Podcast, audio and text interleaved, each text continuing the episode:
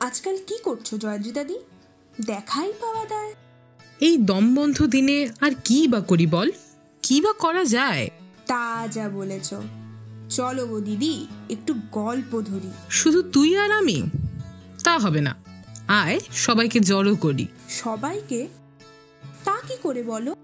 ওহে খুকি তাও বোঝো না। চলো পডকাস্ট করি। ওহ দিদি তোমার বুদ্ধি থাম থাম আগে লোক জোগাড় কর ফাস্ট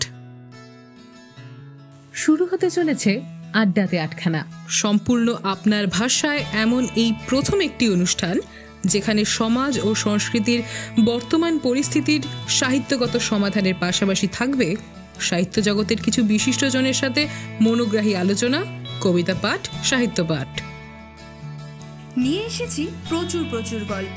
গল্প আপনার আমার। গল্প আমাদের চারপাশে ঘিরে থাকা মানুষদের। সাহিত্য তথা সমাজের এই অন্য দিকটি আপনাদের সামনে তুলে ধরতে থাকছি আমি জয়িতা। এবং আমি জয়দ্রিতা।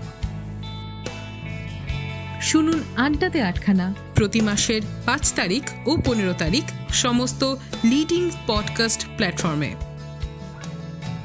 আমি তো থাকছি। আপনারাও থাকছেন তো?